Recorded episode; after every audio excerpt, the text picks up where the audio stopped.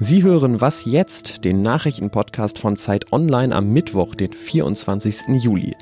Wir sprechen heute über den Konflikt zwischen dem Iran, Großbritannien und den USA und über die Aussage von Sonderermittler Robert Mueller vor dem US-Kongress. Zuerst aber die Nachrichten.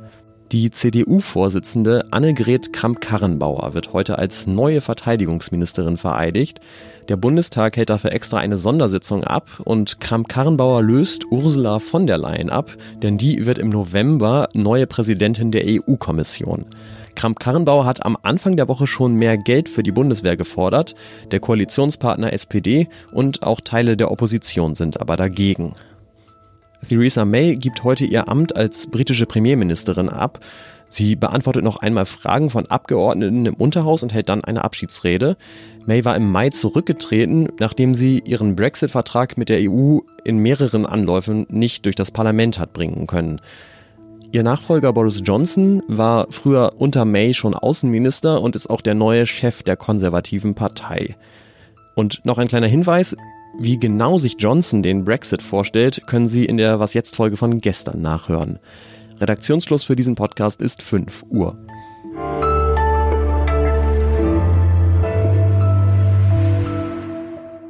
Guten Tag, ich bin Ole Pflüger.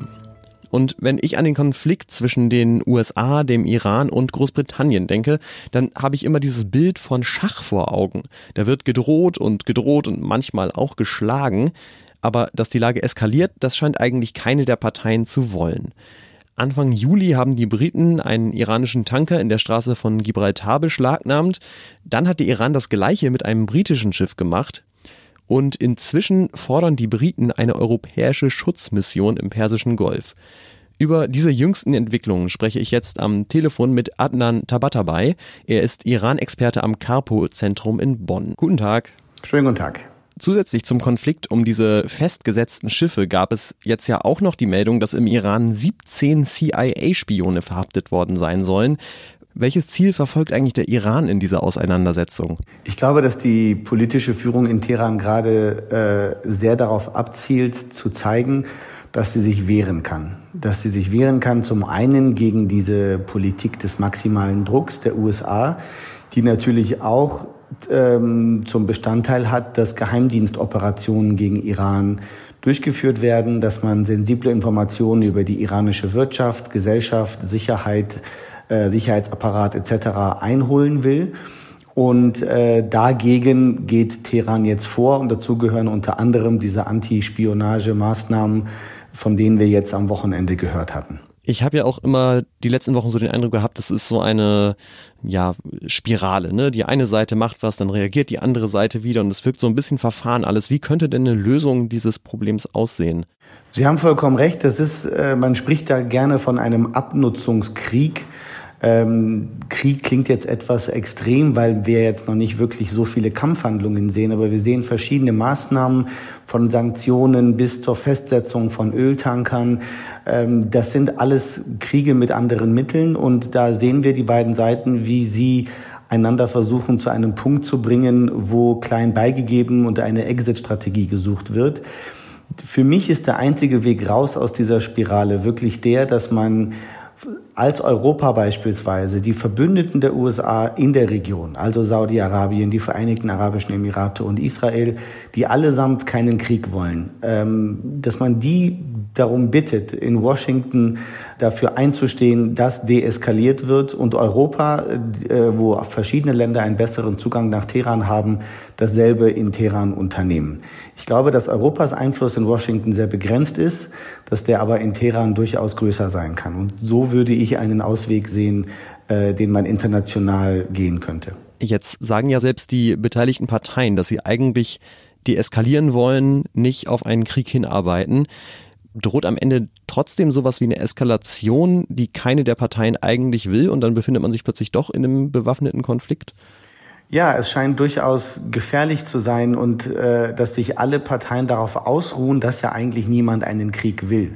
Und ich würde jetzt sagen, sofern die Kommandostrukturen der Amerikaner, der Iraner, aber auch aller anderen verwickelten Staaten äh, gegenüber dem eigenen Militär funktionieren, dann wird dieser Krieg auch äh, vermieden werden. Das Problem ist nur, dass in dieser Region alle Akteure, nicht nur Iran, alle Akteure mit unheimlich vielen Milizen und nichtstaatlichen Akteuren verschiedene Allianzen geschmiedet haben, um ihre eigenen geostrategischen Interessen äh, durchzusetzen. Und diese Milizen könnten entgegen der Interessen Washingtons, Teherans, Riads oder Abu Dhabis oder auch Tel Aviv ähm, Aktionen durchführen, die eine Eskalation herbeiführen. Das macht es eben so gefährlich. Insofern ist es wichtig, dass die äh, wichtigsten Akteure sehr aktiv äh, auf die Deeskalation hinarbeiten, damit diese anderen Milizen, nichtstaatlichen Akteure eben nicht auf äh, falsche Ideen kommen.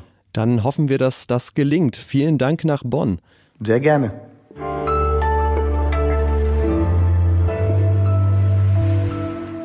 Und sonst so? Die französische Armee ist auf der Suche nach Autorinnen und Autoren von Science Fiction. Und das klingt jetzt erstmal wie eine Meldung aus der Zukunft, hat aber einen ernsten Hintergrund. Denn das Militär will sich vorbereiten auf mögliche zukünftige Angriffsszenarien und sucht Leute, die sich welche ausdenken können. Wer jetzt aber auf wilde Geschichten hofft, in denen dreiköpfige Froschwesen von Alpha Centauri über den Champs-Élysées marschieren, den muss ich enttäuschen. Die Ideen bleiben nämlich leider streng geheim.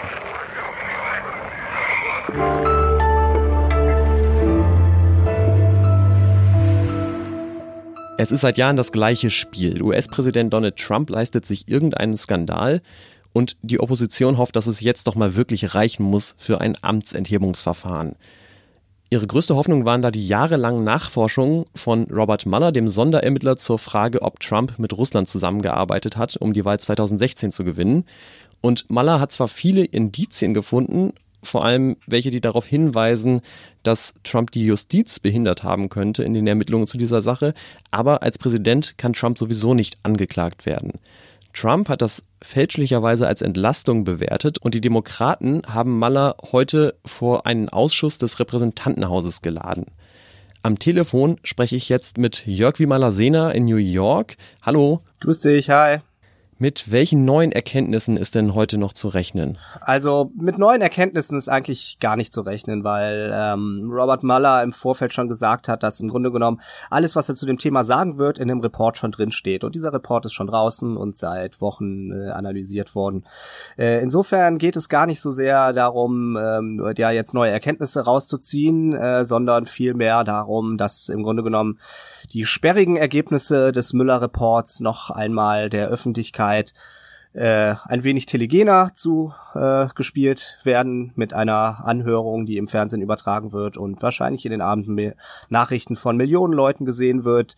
Darum ist Herr Müller heute im Kongress Ursprünglich hat er ja überhaupt nicht aussagen wollen vor dem äh, Kongress. Was war denn der Grund dafür? Ja, Robert Müller ist ein, äh, wie soll ich sagen, ein, äh, ein Beamter und zwar ein sehr pflichtbewusster Beamter und er hatte seine Aufgabe immer darin gesehen, äh, tatsächlich nachzuforschen, äh, wie Russland denn die Wahl beeinflusst hat.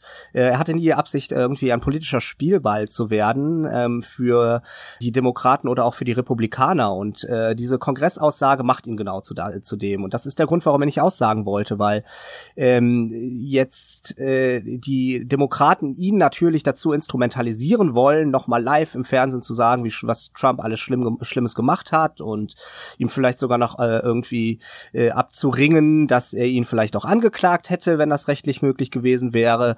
Äh, auf all äh, diese Spielchen, diese politischen Spielchen in Washington äh, hatte äh, Robert Müller offensichtlich keine Lust, wollte deshalb auch nicht kommen, aber weil er eben ein pflichtbewusster Beamter ist und der Kongress ihn vorgeladen hat, äh, sagt er jetzt halt trotzdem aus. Spielchen ist ein gutes Stichwort. Die Taktik der Demokraten hast du ja eben beschrieben, das ist immer wieder Trumps Skandale an die Öffentlichkeit zu zerren. Und die Republikaner stellen das ja gern als so eine politische Hexenjagd hin. Welche Strategie hat denn da mehr Aussicht auf Erfolg oder hat überhaupt eine Aussicht auf Erfolg?